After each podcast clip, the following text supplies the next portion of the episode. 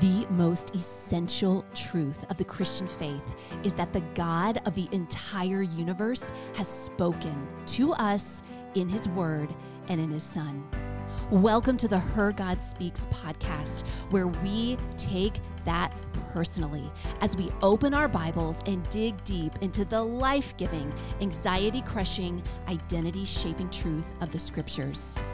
Whether you're busy washing dishes, working out, driving home from work, or carving out a rare moment to relax, I pray you'll find this podcast a source of refreshing, hope filled Bible teaching that makes a difference in your life right now.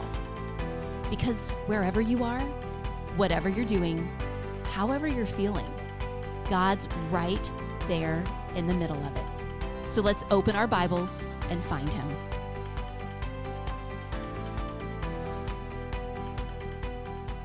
You are listening to the Her God Speaks podcast. I am your host, April Sweers, here with my friend Brooke Angel, and we are excited to dive into another episode of our God in the Psalm series. Brooke, you're going to love this one. You know why? Why is that? Because back in the first episode, you said that Psalm 34 was your favorite psalm, and today is your day. That is our psalm. All right. I'm glad I'm still awake then. Yeah. I don't know if you guys remember a few episodes back. I said we were doing, um, we were batch recording these after eight o'clock. we are three in. We're doing good. I think we're doing pretty yeah, good. we're hanging in there. I think we're Yeah. hanging in. I'm, I'm, I'm pretty impressed. The, I guess the adrenaline is flowing.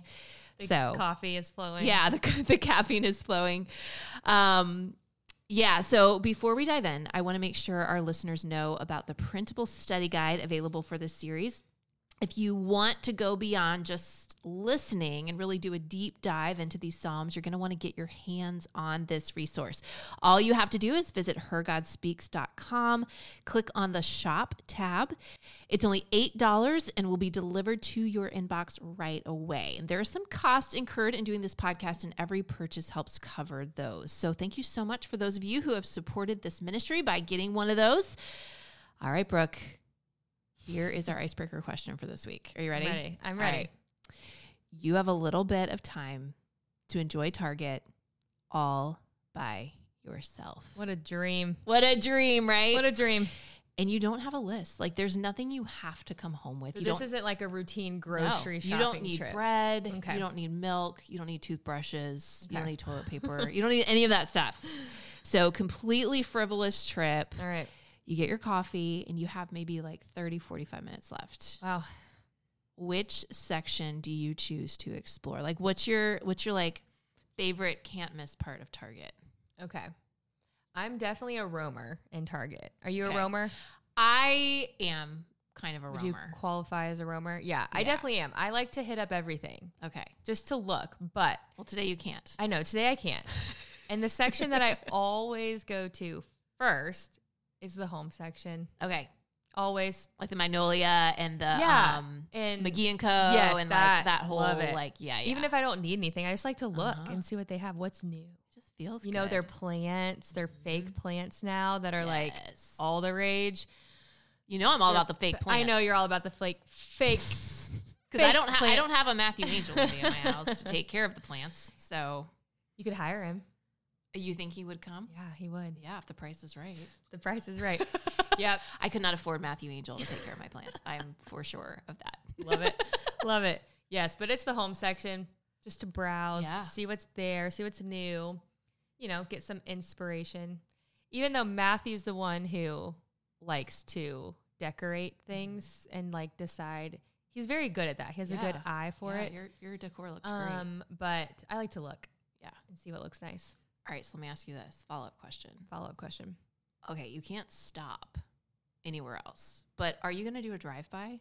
Oh, I will for sure do a drive by and I will drive my cart with my coffee in hand Uh huh. down the chips aisle Okay. and get a bag of those beloved Dots pretzels. Oh yes, You know, it's very quick. Drive right Yeah. by, grab it off just the a shelf, grab, a grab and go.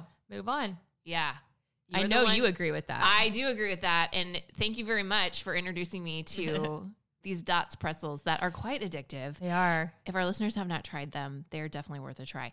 Yeah. Um, a friend texted me, I think it was today, and she found them at Walmart too. Wow. Yeah, Walmart is stepping up their game. stepping up their game. I do not think we will ever be getting our Dots pretzels and going to the Walmart home section for the good vibes. but they do have the pretzels. I love that. They do have. That's where you go when Oh you need the toilet gosh. paper and the bread and the milk. Um, but yeah, That's funny. Yeah. Okay, what about you? Okay. So this is it is very hard because I, I guess I am a roamer. Yeah. It's hard to like I am for sure a roamer. yeah. So I also am a the home section. Yeah. Like that's that's definitely where I like to hang out. And you know, I don't even end up buying a ton. I never there. buy I anything. just yeah, I just look. yeah, I really like being there. Yeah. I like just standing there and looking around and smelling the candles and like I don't know. It just makes me feel happy and I it's just a like a happy place. I too would do a drive by. This is my drive by. Okay. All right. So clothing. I okay, so like I have two of my favorite skirts that I'm wearing right now. They're these like pleated skirts with elastic waistband. Yes. One is like a green checked, and then I have this like black and white. I don't know. Both of those were drive-bys. Literally Really? walking by, it was right on the edge. I was like, oh my gosh, that's cute. Do they have a medium? Grabbed it, threw it in my cart, did not even Wow. stop hardly except to see the size. That's impressive. Yeah, I was really impressed with myself. So I've gotten better at like the clothing drive-bys Yeah. on my way to because a lot of times I'm with my kids. I know. So I can't I mean, I would rather I don't know, go to the dentist than shop in the clothing section with my children. That's not even an exaggeration. Honestly, I would too. Yeah. So, yeah, I've gotten really good at just the grab and go clothing. That's really funny. Yeah. And usually if it has an elastic waistband or something like that, I can like I would never if it had a button and a zipper, I could not do that. It's Yeah. for sure not gonna fit me. Yeah. But you know, got a A little stretch. Yeah. a- Guaranteed. Literally have some stretch. Literally literally have some wiggle room there. so That's good. yeah. That's but good. um yeah, we should hang out in the the, the home goods section sometime. We should we should get our bag of pretzels uh-huh. and go sit in one of the chairs that they have in the home goods section We should. and just Just be there, there. and just absorb all the good feelings. Yeah. when will we ever both at the same time not have our children to be able to do that? Never, ever. Never ever. When we're old. Because both of us, like when we have the babysitters, we're like, we gotta work. We gotta get the things done. We can't be sitting in Target. There is no fun. No fun here Yeah. when we have no children. We could go at eight o'clock at night, but we know that's never gonna happen either because because we're both such homebodies. we're both sitting in our bed watching shows. Yep. ready- about ready to Go to sleep. Yeah. All right. Well, maybe some, maybe One someday. day. One day. Oh, well, let's move from your favorite part of Target to your favorite part of the song. Let's do it. Wasn't that an amazing transition? That was Are you like really super proud of me for that? That was yeah. I was pretty Very proud of that one. catchy. well, Psalm 34 really is an incredible passage. Uh, we already talked a little bit, um, I think it was in our very first episode, the introduction, about verse 8 in the first episode, because you said it was one of your favorite verses, Yes. one of your favorite metaphors, uh, where it says, Oh, taste and see that the Lord is good. Mm-hmm. And I, I thought it would be great for us just to kind of talk about how I'd, I'd like to specifically know how you've tasted and seen that the Lord is good. Like, let's get kind of warmed up for the teaching segment by sharing a story of his faithfulness and provision. Yeah, definitely. Well, even a couple episodes back, we talked about God's goodness um, and talked about just reminding yourself of his faithfulness and the good things that he does for us. Um, and I think the reason, or not the reason, but the time in my life that I really truly did cling to this passage was in the last three to four years before we had Monroe. Um, we had some infertility, you know, struggles and, um, you know, just questions that didn't have answers. And there was really nothing else I could do other than pinpoint God's goodness in my life. Yeah. You know, um, whenever there was something heartbreaking or a question without an answer or, you know, no solution, the problem that couldn't be fixed or whatever, you know, there was nothing else I could do other than Yeah. just realize where are the good things in my life right now? You know, Yeah. just because this situation is sad and heartbreaking, it doesn't mean that the rest of my life is, you know? Yeah. Um, and somebody, you know, I always like to find mentors or friends who have gone through that, Mhm. I think it's just so helpful to see like, Yeah, okay, they made sure. it through. You know, Mhm. they made it through with their faith in God like intact. You know, like how did they do it? And um, one of the one of them just told me like, don't let this beat you down. Like Mm. God is good to you in so many other ways, you know, and just finding the practicality in that. Um, and so I did. I just started looking for okay, where has God been good to me? And it was through my friends who would, you know, send me a random text that they were praying for me, or who would remember a hard day when I forgot, you know, that it was a hard day. Um, my family, my job, like just there's so many good things, you know, even when life is hard. Um, and it's just so helpful. And I think that was the time in my life where I really just clung to this passage um, to just remind me of those things. Yeah. That's good. It really is easy to hyper focus on the thing that God, Yeah. for whatever reason, is choosing to withhold, or He's saying Right. wait, or he, maybe He's saying no. Um, but yeah, that was really good advice to like look beyond, look at the beauty invading the hurt and the and I think that's more than just like when you're going through something difficult, like day to day. Day to day, You know, like yeah. what is might be a hard day with my toddler, you know, Mhm. but like what are some good things? right. Might be a hard day at work, but what are some good things? You know, um, that's not just for the hard times in life. That's just for surviving the day to day. You for know, sure. like we can taste God's goodness like every day. Yeah. Hard And- times, and, not hard times. and and praying for eyes to see Yeah. God is giving us Yeah. those little glimpses of absolutely, of beauty in the, in the absolutely. hard places. Yeah. Oh, that's good. So good. Um, yeah, for me, you know, I kind of debated like, do I keep it light? but life's just not light right now. And Yeah. I've talked a little bit, I've shared a little bit um, in some of the teaching segments about where we are. But we have a, a seven year old that is just got a lot of behavioral challenges. They're rooted in neurological issues. So um, a lot of things he can't he can't help and so we're working through meds and all all the things different parenting strategies but it's it's hard and it's really hard when we're out in public. And mm. you know i've got my child in the middle of the store you know telling me to go to hell because it's literally the only bad word he knows. Mm-hmm. And he's he's so angry and out of control and dysregulated and all the things. And of course everyone's looking at me and thinking exactly what i would think of them if they were in that situation like this mom is out of she's you know got no control she must not discipline her child yada yada whatever. And um you know i'm at the point now where we're you know a few years into this and that's happened so many times. And when i think about the lord's goodness in the midst of it i think one of the biggest things he's done is use landon to reveal like i had no idea how much of my worth and my significance uh, my value not just as a mother but as a christian Mm.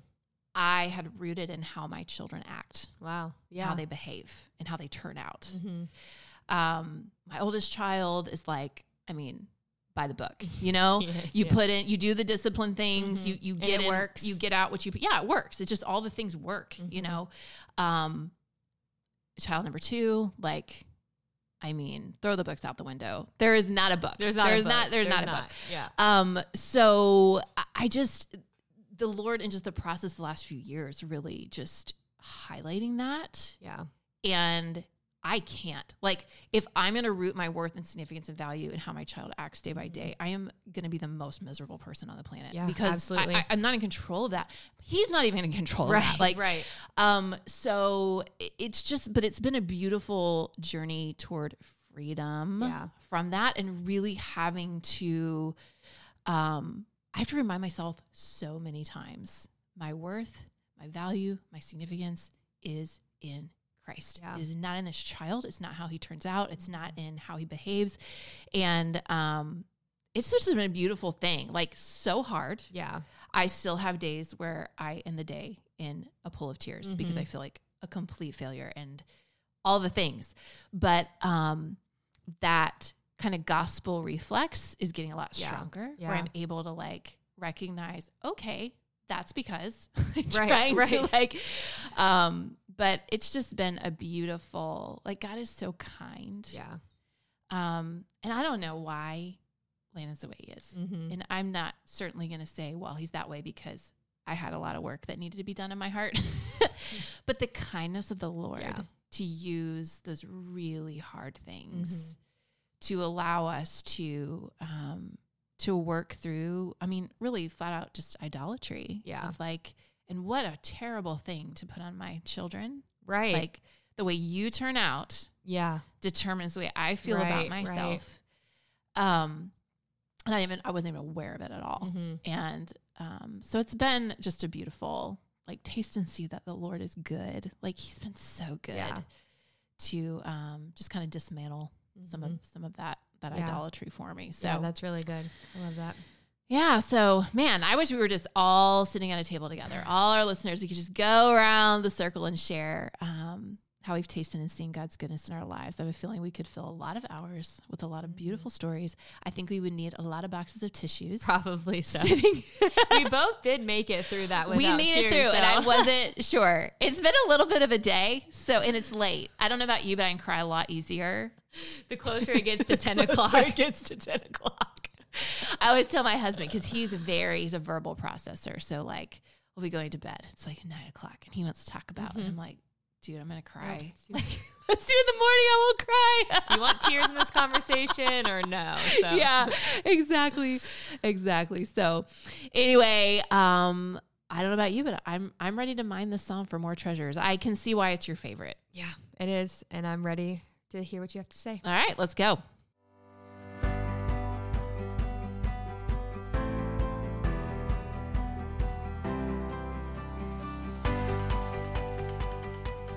Today we're going to be walking through Psalm 34. Now, the message paraphrases verse 2 this way If things aren't going well, hear this and be happy. I have a hunch that there are more than just a few of you listening right now who could say, things aren't really going well. If I'm being honest, I could say that. It's been a hard season. What I love about Psalm 34 is that it's a song for all seasons, but one that will resonate especially well in the hard ones when things aren't going all that well. The heading of the psalm connects it with a terrifying event in David's life, a real low point. You can read all about it in 1 Samuel 21. I'll give you a brief summary here. Well, Saul had been trying to catch and kill David. In desperation, he foolishly seeks refuge from Saul in Philistine territory, wearing Goliath's sword, no less. As you would imagine, that does not go well. And he ends up having to pretend to be insane so that Achish, the king of Gath, would let him go. Talk about things not going well. With this very bleak backdrop in view, here's the main idea of Psalm 34 God never fails those who fear him. Now, if you want to be really specific, God never fails, period. But the ones who get to really experience his perfect faithfulness, who get to see it in full view, are those who fear him. We'll talk about what that means in just a little bit.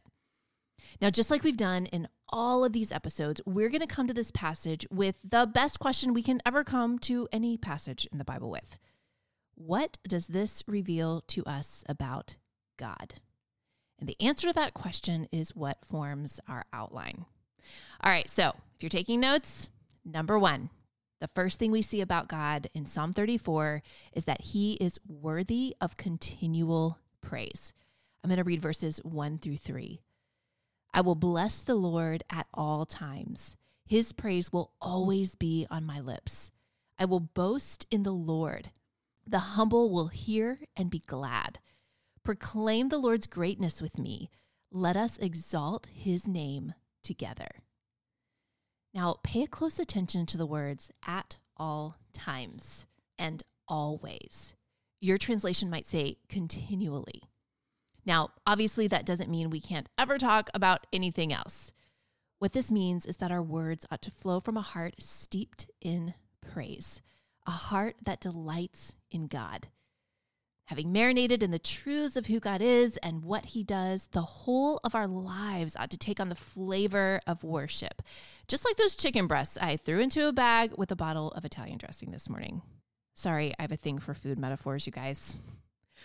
Once again, we have a very clear call to practice the discipline of praise, to forget not his benefits, Do you remember that from a few weeks ago when we studied Psalm 103? Is anybody still doing the spiral notebook thing? Well, I think the first two words of the psalm are the key to making this a reality in our lives. I will. I will. This is an expression of resolve, determination, regardless of what happens, whether it's a good day or a terrible day, whether I'm full of energy or completely exhausted, whether my house is tidy or looks like a train wreck, whether my children are happy and compliant or whether they push every single button. I will bless the Lord at all times. His praise will continually be on my lips. My soul will make its boast in the Lord. Well, verse 2 tells us who benefits the most from praise it's the humble, it's people who live in trust and dependence on the Lord. And this brings to light a really important truth. In order to appreciate how big God is, we've got to first understand how little we are. Well, in verse 3, the psalmist issues the most incredible invitation Oh, magnify the Lord with me, and let us exalt his name together. Together is such a powerful word. Just about every morning at my house from 5:30 to 6:30, I get to be alone with the Lord. Just me and my coffee and my Bible and my praise music. Gloriously and wondrously alone. But as much as I love being alone with the Lord, all by myself, it falls way short of what happens on Sunday morning when my voice joins with all the other voices in exalting his most glorious name together. Nothing compares to that. Now, I'm an introvert through and through, so the togetherness aspect of the Christian life does not come naturally for me. But boy, is it necessary. And if I didn't believe that before, I had several long months of doing church in my PJs on the living room couch to prove that together really does matter. Now, if you're still on your couch every Sunday for no other reason than it's easier that way, girl, it is time to go back. You need it. I need it.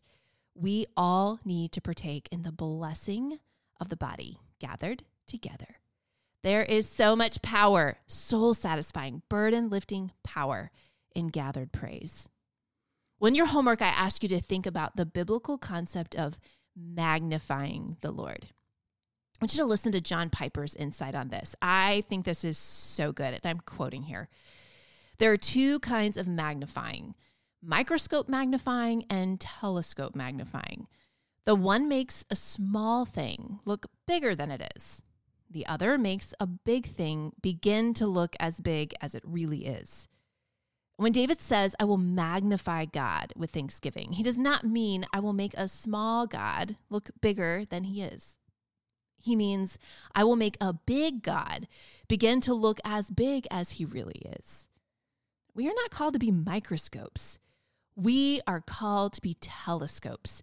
Christians are not called to be conmen who magnify their product out of all proportion to reality when they know the competitor's product is far superior. There is nothing and nobody superior to God. And so the calling of those who love God is to make his greatness begin to look as great as it really is. That's why we exist, why we were saved, that we may proclaim the excellencies of Him who called you out of darkness into His marvelous light. The whole duty of the Christian can be summed up in this feel, think, and act in a way that will make God look as great as He really is. Be a telescope for the world of the infinite starry wealth of the glory of God. End quote. Oh my goodness. I just love that so much. If you have the study guide, you can find that whole excerpt in the conclusion. If not, I'll link the article in the show notes so you can get to it that way. All right, so God is worthy of continual praise. That's number one. Number two, the second thing we learn about God in Psalm 34 is that God protects his kids.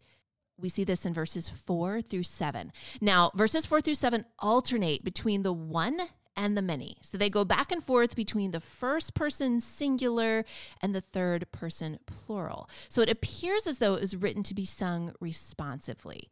So the leader would sing verse 4, the congregation would sing verse 5.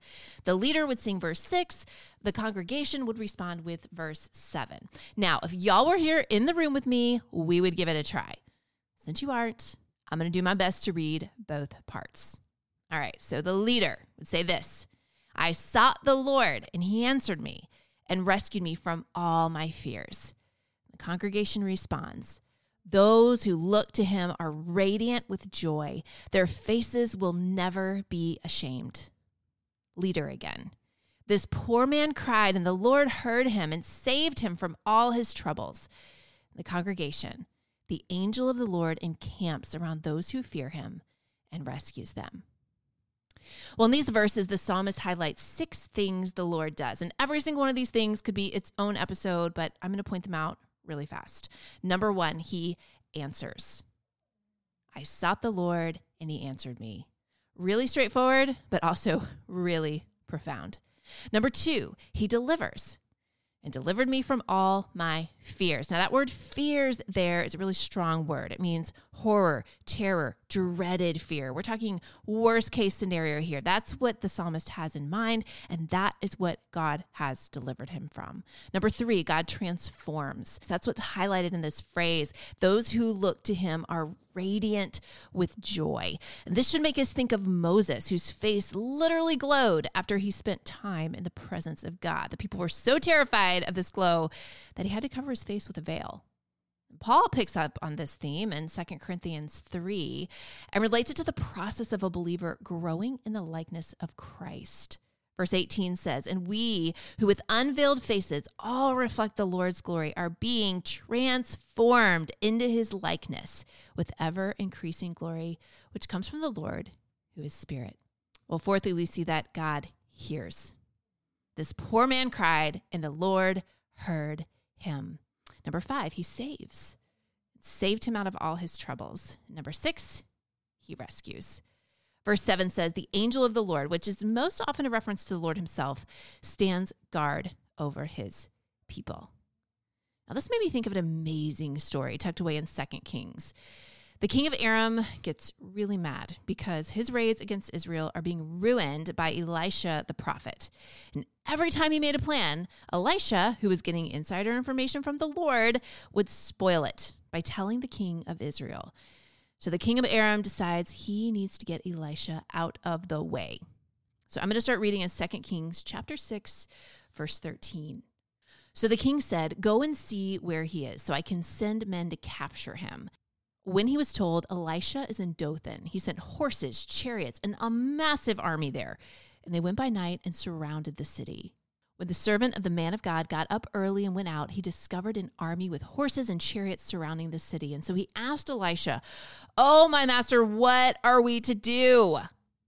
And Elisha said, Don't be afraid, for those who are with us outnumber those who are with them this is where I see Elisha's servant like looking behind him and thinking, um, I don't know what you see, but I don't see nobody else.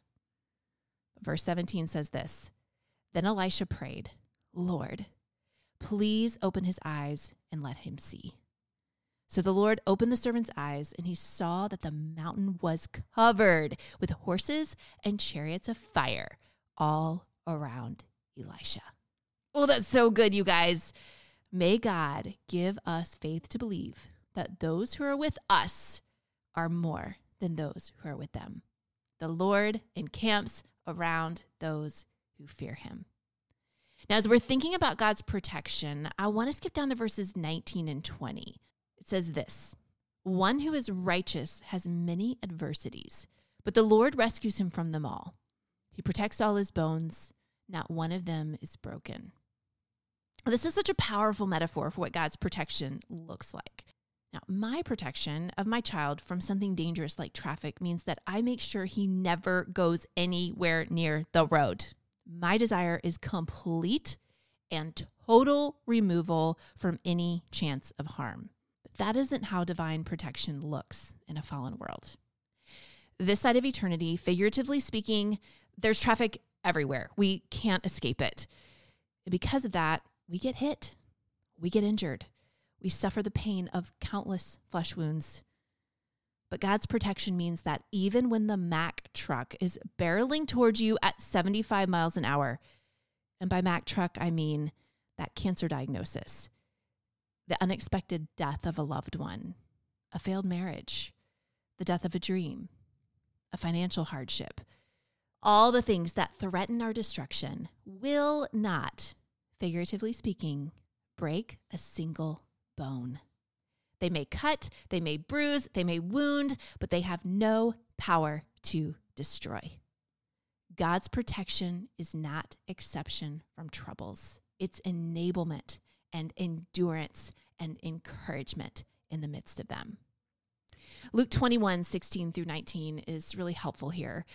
Jesus is warning his disciples of the hardship and persecution to come. And he says this You will be delivered up even by parents and brothers and relatives and friends. And some of you they will put to death.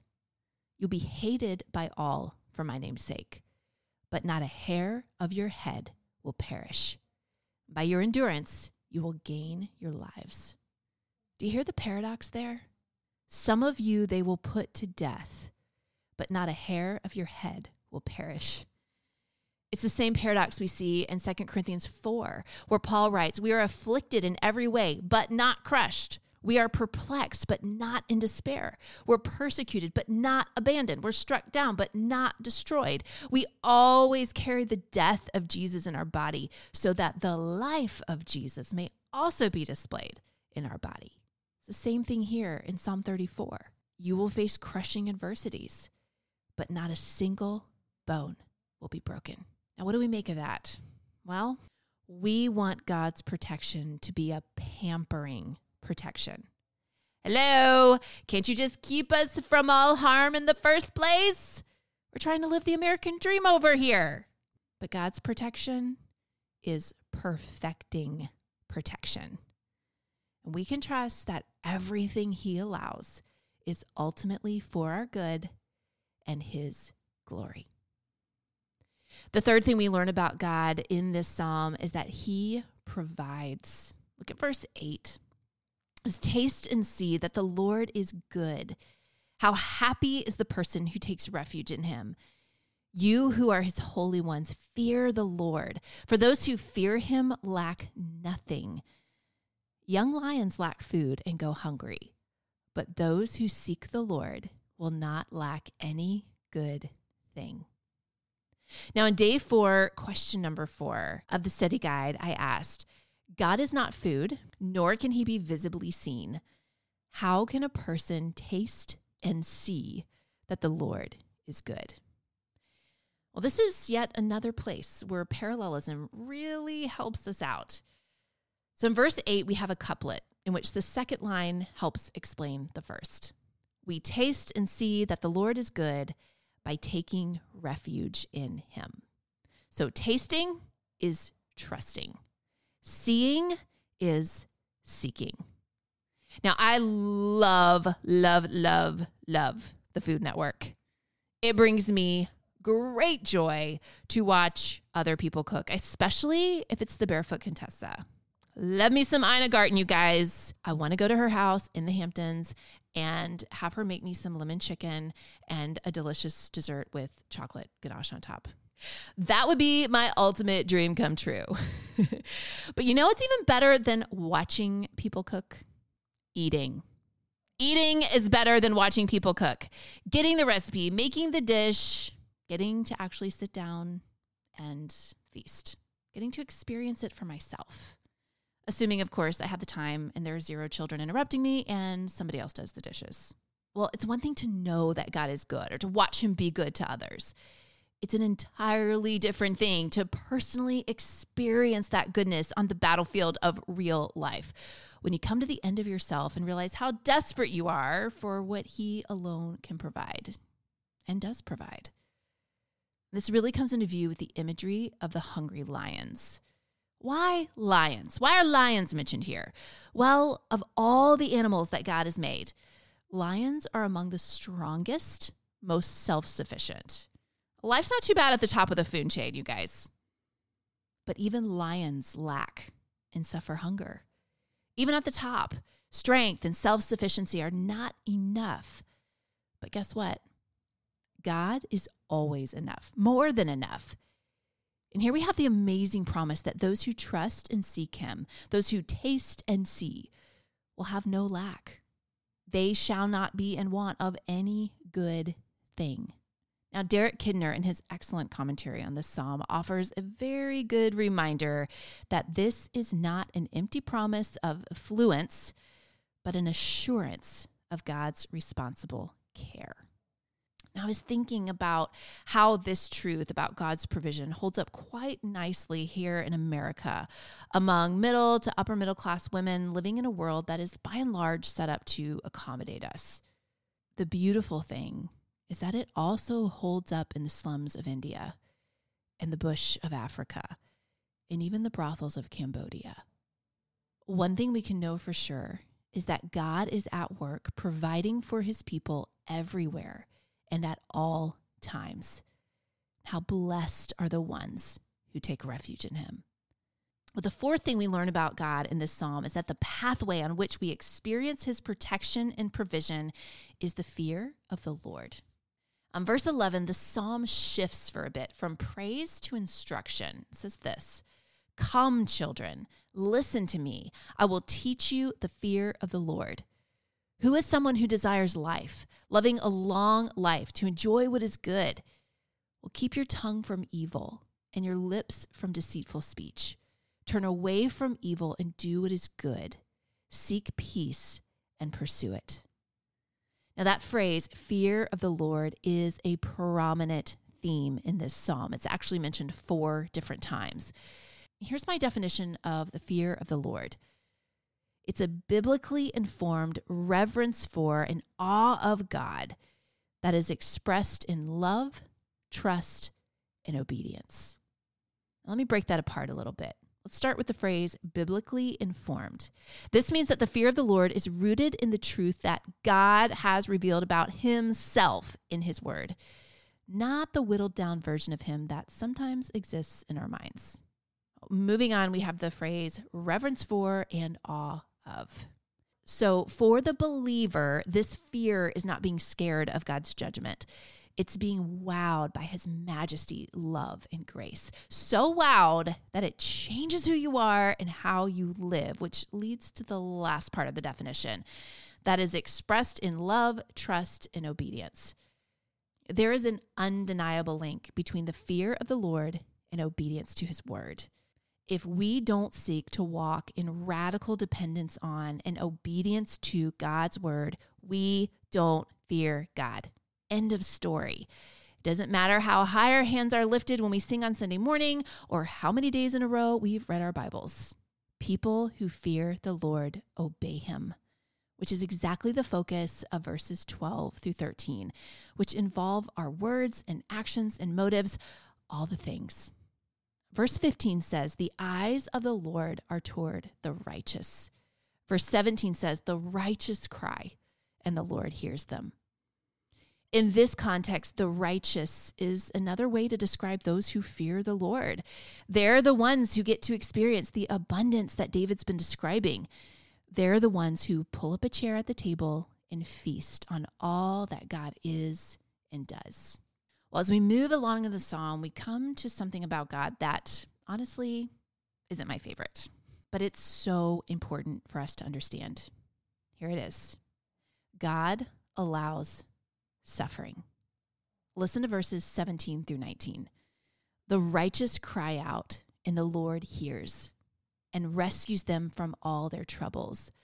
The Lord is near the brokenhearted, He saves those crushed in spirit. One who is righteous has many adversities. Well, you won't find that last line on any coffee mugs or wall plaques, right? Not exactly the most encouraging verse you'll ever read. Well, I'm sure you've heard the phrase health and wealth gospel or prosperity gospel. That refers to the belief that financial blessing and physical well being are always the will of God for his people. It's the belief that we can and should live our best life right now You might be surprised to hear me say that the prosperity gospel is not completely wrong. The timing is wrong. God's ultimate desire for us is wealth and physical well being and happiness. Revelation 21 and 22 describe the new heaven and the new earth in terms that are beyond our wildest imaginations concerning health and prosperity and joy and all the things that we long for. But all things made new is a promise for the future. We as believers will live our best life later. When it comes to life right now, this side of eternity. What we find throughout Scripture is not the promise of ease and comfort and material blessing, but rather a very thorough, well developed theology of suffering that culminates in a Savior who endures one of the cruelest, most painful deaths imaginable to secure redemption for those he loves. And so the New Testament is replete with verses like Romans 5 3 through 5. We exult in our tribulations knowing that tribulation brings about perseverance, and perseverance, proven character, and proven character, hope. Or James 1 2 through 4. Consider it all joy, my brethren, when you encounter various trials, knowing that the testing of your faith produces endurance. Or how about 1 Peter 4 12 through 14? Do not be surprised at the painful trial you're suffering, as though something strange were happening to you but rejoice that you participate in the sufferings of Christ, so that you may be overjoyed when his glory is revealed. It's really interesting that First Peter, which was written to encourage the early church in the face of persecution, contains multiple references to Psalm 34. It's obvious that Peter loved this psalm, that he had marinated in it and no doubt memorized it. And his desire was to pass on to his readers who were suffering the truth that God is indeed faithful in the midst of great affliction, that he never fails those who fear him. Where is God when things get really hard? When our hearts are broken, when our spirits are crushed, isn't that the question that haunts us in our pain? Where is God in this? Where is God? Well, the answer is right there in verse 18. One word that makes all the difference in the world near. He is near. Hear this, friend. Every trial he allows is a trial he inhabits. And his nearness in the midst of suffering is why we have this final truth. Number six, God delivers and defends. And we've seen this throughout the entire psalm, but it comes into full view in verses 17 and 19. The righteous cry out, and the Lord hears and rescues them from all their troubles. The one who is righteous has many adversities, but the Lord rescues him from them all. Now, it doesn't always come when and how we want it, but deliverance always comes, and with it, a renewed joy. God does not leave his children indefinitely in the depths of sorrow. In his time, as he sees fit, he restores all that has been broken. And in that process, we gain something that is absolutely priceless, something that cannot be learned in a Bible study, something that cannot be generated through spiritual disciplines alone. We gain a testimony. This poor girl cried, and the Lord heard her and saved her out of all her troubles. Well, moving into the last couple verses of the psalm, I want you to see a repeated word in verses 21 and 22. Evil brings death to the wicked, and those who hate the righteous will be punished. The Lord redeems the life of his servants, and all who take refuge in him will not be punished. Now, that word punished is strongly associated with guilt and condemnation. It's making someone bear his or her own penalty for what they've done. According to this psalm, that is a burden, a heavy, unbearable burden that those who fear the Lord will never have to carry. And this is where Psalm 34 points us so clearly to Jesus and his ultimate fulfillment of these amazing promises. Romans 8 1 boldly declares that there is now no condemnation for those who are in Christ Jesus. Later on in that same chapter, we read, What then shall we say to these things? If God is for us, who is against us? He who did not spare his own son, but delivered him over for us all, how will he not also with him freely give us all things? Who will bring a charge against God's elect? God is the one who justifies. Who is the one who condemns? Christ Jesus is he who died. Yes, rather, he who was raised, who is at the right hand of God, who also intercedes for us. If you are a believer in Jesus Christ, here's something you can know for sure your pain is not a punishment. Jesus took all the punishment. He drank the cup of the Father's wrath down to the very last drop. Your pain and my pain is a tool that our all wise Heavenly Father is providentially using to accomplish His good work in our lives, conforming us more and more into the image of His Son. Oh, taste and see that the Lord is good. How blessed are those who take refuge in him. Well, that's it for today, friends. Have I told you how much I love doing this with you? Well, I do. This series in particular has been so rich and really encouraging to me personally. And I hope you feel that as well. And if you do, let me know by leaving a review or connecting with me on Instagram at Her God Speaks. I love to hear from you guys. Wind in my sails.